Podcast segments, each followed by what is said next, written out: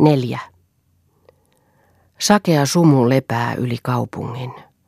Raskautta on ilmassa, raskautta sydämissä. On kuin täytyisi joka ihmisen lakkaamatta toistaa itselleen samaa yksitoikkoista asiaa. Nyt on sumua, nyt on sumua. Niin sen kostea hyhmä tunkee joka ainoaan paikkaan, ja se panee värähtelemään ja kelmeästi ja hiljaisesti ajattelemaan. Liekkö koko kaupungissa sumun voittamattomia muita kuin kaksi, mutta niillä kahdella onkin kuumetta. He istuvat lampun lempeässä hohteessa aivan lähellä toisiaan ja tavailevat toistensa sieluja. Sillä ajatustensa uskotun, ristiriitojensa lempeämielisen sovittajan luulevat he löytäneensä toisissaan. Ja kuin päihdyttävää huumausta on tämä äkkiä saatu usko – Siksi on heillä niin loppumaton ja kiihkeä tarve yhä uudestaan ja uudestaan todistaa se todeksi. Lakkaamatta kertoa ja puhua heidän täytyy. Sinä varmaankaan et ole ollut niin vaikealuontoinen kuin minä, himoava kaikkea ja sentään kyllästynyt kaikkeen, ikävystynyt pelkästä työn puutteesta ja sentään työ on odottanut. Niin, niin, Ruunar vain nyökkää. Mutta tätä et ole koskaan ollut, kelvoton, unohtava ystävä, seuraihminen ennen kaikkea, vaikka juuri seurassa yksinäisyys kuitenkin pahimmin on ilkkunut, ystävän kaipuu painavimpana pakottanut. Ymmärrätkö edes sellaista? Ymmärrätkö, että kun elämä oikein kovana koskena ylitse kohisee, niin kovana, että hädin tuskin tasapainopisteensä saa pelastetuksi, niin ei silloin jää aikaa avaruuden takaisille ystäville, ja uutta, aina vain uutta olen minä ikäni kaiken elämältä pyytänyt. Ja nyt sinä kaipaat taas jotakin uutta, eikö niin? Niin todellakin, uutta minä taas kaipaan, puhuu Mirtia hitaalla painolla. Älä naura.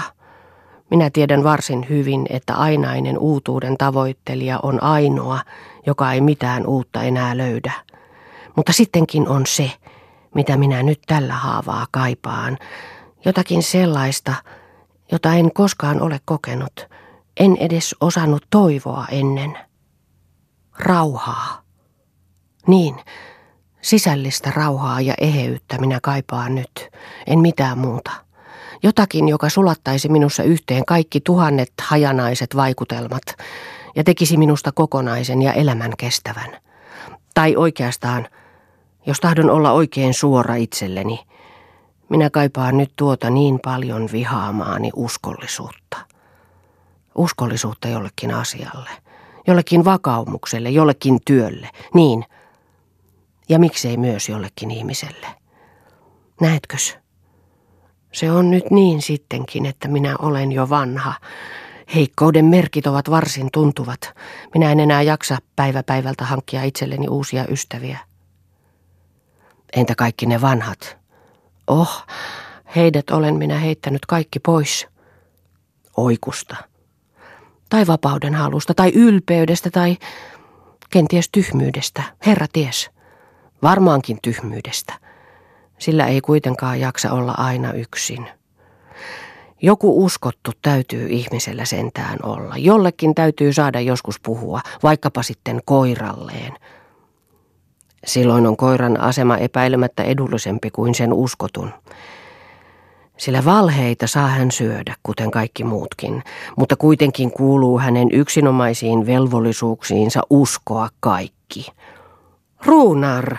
No, ei suinkaan se ole sinulle mikään uutinen, että ihmiset ovat yleensä suuria filisterejä – Sielun salaisimpia vaikuttimia tuodaan ani harvoin esille, etenkin jos niiden jaloutta vain jollakin tavoin sopii epäillä.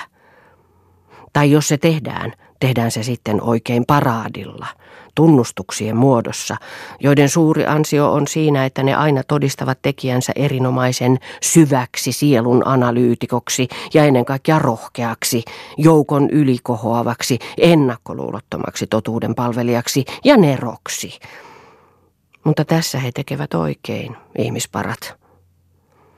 Mutta todellista ystävää ei sentään pelaa pois väärillä korteilla. Sitä oikeaa, lisää Ruunar pienellä ivalla. Sinä et luota naiseen. En minä tiedä. Minulla ei ole siinä asiassa mitään kokemusta. Sinä et luota minuun. Sinä osaat pettää, sanoo Ruuner hitaasti. Sinä et luota minuun. Sinussa on vaarallista satanismia. Ma diablesse, naurahtaa Ruunar. Minä olen kevytmielinen ja hetkellinen, on minulle sanottu. Minä osaan sen jo, mutta minä en ole koskaan halpamainen. Uskotko edes sen? Uskon kyllä. Ja kun minä nyt sanon sinulle, kuuletko, että sinua minä en koskaan petä. En koskaan. Minä osaan olla myös suora, niin kuin ei kukaan taivaan kannen alla, ja silloin aivan ehdottomasti, peljättävästi. Tai onko se sinulle minkään arvoista, jatkaa Mirtia tuskin kuuluvasti. Ruunar on tullut vakavaksi. Hitaasti puristaa hän Mirtian kättä. Minä näen liian kaunista unta, sanoo hän hiljaa, unen toverista, unen ystävästä, unen naisesta. Unta! Näetkö sinäkin vielä unta? Tavallisesti vain hyvin epäkypsä mies näkee unia siitä hyvin kypsästä naisesta, jota hän ei vielä tunne. Mutta sinä, mutta minä niin. En ole hyvin nuori enää, eikö totta? Mutta kenties epäkypsä. Oletko sitten runoilija, koska niin kauan olet lapsi? Sen verran kuin ihminen tarvitsee eläkseen, minä uneksin keventääkseni elämääni. Ja minä kun olen luullut, että unet tekevät elämän vielä raskaammaksi. Elämä pysyy elämänä ja unien kuvat kaartavat kaukana, se on totta. Mutta jos omistaa oikein hyvän unen, voipi siitä virrata aivan merkillinen valo ja voima kaiken ylitse. Mutta sitten siihen pitääkin uskoa. Ja sinulla on sellainen uni ja usko, niinkö? Niin. Jokaisella lienee kai jonkunlainen elämän unelma, jonkunlainen kuvitelma ihmisen tarkoituksesta. Paitsi minulla. Anna minulle se unesi, Ruunar. Minä olen niin sen tarpeessa. Ah, miten usein tuntuukaan minusta elämä niin tuiki tarkoituksettomalta. Sellaisia hetkiä on kyllä ollut minullakin, ollut paljonkin, mutta ne ovat aina menneet ohitse. Minulla on näes sellainen ala, joka ei mielellään suvaitse Weltschmerziä. Historia, sinä tiedät, ja sieltä olen minä löytänyt. Tiedän jo, mistä aiot puhua. Jumalan sormesta, tai punaisesta langasta, tai jostakin sellaisesta yhtä tutusta asiasta. Kovin laimistuneita nuo vanhat heittotermit. Puhutaan sitten mieluummin kaiken tarkoituksenmukaisuudesta. Mutta kieltää sitä ei voine – sillä ihmiskunnan historia on kauttaaltaan täynnä merkkejä ikuisen, johdonmukaisen voiman vaikutuksesta. Kutsuttakoon sitä sitten kehitysvoimaksi tai jumalaksi tai miksi tahansa.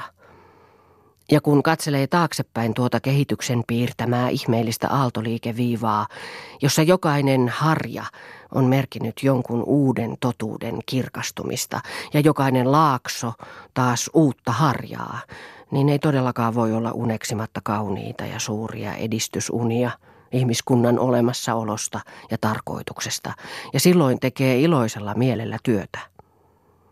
Tai ei tee ollenkaan. Se riippuu kunkin luonteesta, pilailee taas Mirtia. Sinun maailmankatsomuksesi on juuri siitä niin mainio, että se on yhtä mukava työttömälle kuin työtä tekevälle, niin uhrille kuin sankarille – mutta Itämaiden ihminen ymmärtäisi sen vain tavalliseksi fatalismiksi ja antaisi tahtonsa edelleenkin levätä. Ja yhdentekevää kai onkin ihmiskunnan kehitykselle, makasin minä sen aaltoviivan laaksossa tai harjalla. Sillä koska kerran maailman rakenne ja kehitys pienimpiin hienoimpiin vivahduksiinsa asti on saman tarkoituksenmukaisuuden läpitunkema. Olen minä aina joka asemassa yhtä paikallani ja aina tietysti sen lopullisia päämääriä edistävä. Sillä mikä minä olisin elämälläni hituistakaan säikyttämään ikuisia lakeja. Olin minä sitten kuinka vanhoillinen, kuinka valon arka ja huono tahansa. Olen tietysti aina, joskin epäsuorasti, toteuttava siis ihmiskunnan tarkoitusta mutta et omaasi silloin.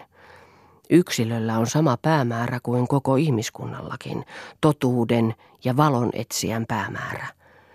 Ja minut valtaa todellakin hartaus aina kun katselen noita vanhoja, suuria silhuetteja, jotka sukeltavat esiin historian utumerestä silloin tällöin, kuin korkeasilmäiset majakat. Entä ne miljoonain miljoonat, joista ei koskaan tule jumalallisia valonheittäjiä? Heissä voi elää sama pyrkimys. He voivat tukea yksinäisiä neroja ja seisoa aikansa rohkeassa etuvartiastossa. Käydä sotaa vastavoitettujen totuuksien puolesta ja valmistaa tietä uusille. Ne historian silmissä pienet yksilöt. Nekö harvat, joissa sellainen pyrkimys elää? Ei ikinä. Hajoitettuja he ovat ympäri maan piirin, pahan ja pimeän kansan sekaan. Ei ikinä tule heistä kenellekään mitään etuvartiastoa, sillä itse he ovat juuri niitä, jotka eniten tukea tarvitsevat. Sillä itse he ovat juuri niitä, jotka varta vasten ovat syntyneet sortumaan – joiden herkät ja totuutta tavoittavat henget valjastetaan ennakkoluulojen raskaimpien vankkureiden eteen, jotka ruoskitaan ja runnellaan ja syödään elävältä. Ah, sinä et näytä muistavan taaskaan yhteiskuntaa ja sen uhreja. Ja kukapa tietää kuitenkaan, vaikka vielä itsekin allekirjoittaisit kompromissin, sinä kauniiden unien uneksia – mutta mitä siitä, jos yksilö ja sen tarkoitus tapetaankin? Ihmiskunnan tarkoitus täyttyy sentään lisää Mirtia vähän katkerasti. Runar on tullut synkäksi. Hän ei vastaa, ja pitkään aikaan ei puhu kumpikaan mitään. Sitten sanoo Runar kuin itsekseen, ehkä sinä olet oikeassa. Ei pidä heikon miehen Jumalan unia uneksuman. Melkein kauhistuneena katsoo Mirtia häneen. Hei, hei, huudahtaa hän. Se ei ole totta, minä olen väärässä. Minussa asuu vain paha henki, ikuisen kieltäymyksen ja nihilismin henki, joka ei koskaan lepää ennen kuin se on kaiken kauniin ja ehjän hävittänyt, jokaisen uskon ontoksi porannut, jokaisen unen usvaksi puhaltanut. Mutta niin ei saa olla. Minä tahdon päästä siitä, päästä sinun hyvien uniesi turviin, Ruunar. Puhu minulle vielä, kerro minulle jotakin. Ah niin, se äskeinen unesi, mistä se olikaan, toverista, ystävästä, naisesta, niinhän sinä sanoit, eikö totta? Kerro se minulle, minä kuuntelen sinua silmät kiinni, kerrothan minulle sen, Runar.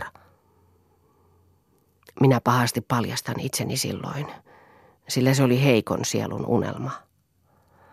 Mutta minulla on usein sellaisiakin. Niin, minä kuvittelin mielessäni juuri tuollaista yksinäistä poloista miestä – kehityksen eturintaman miestä tosin, mutta joka on joutunut erilleen pahan ja pimeän kansan sekaan, kuten sinä äsken sanoit. Ja jotta hän pääsisi kulkemaan, annetaan hänelle tunnuslauseet. Mutta joka kerta, kun hän sellaisen tunnuslauseen huutaa, kieltää hän itsensä.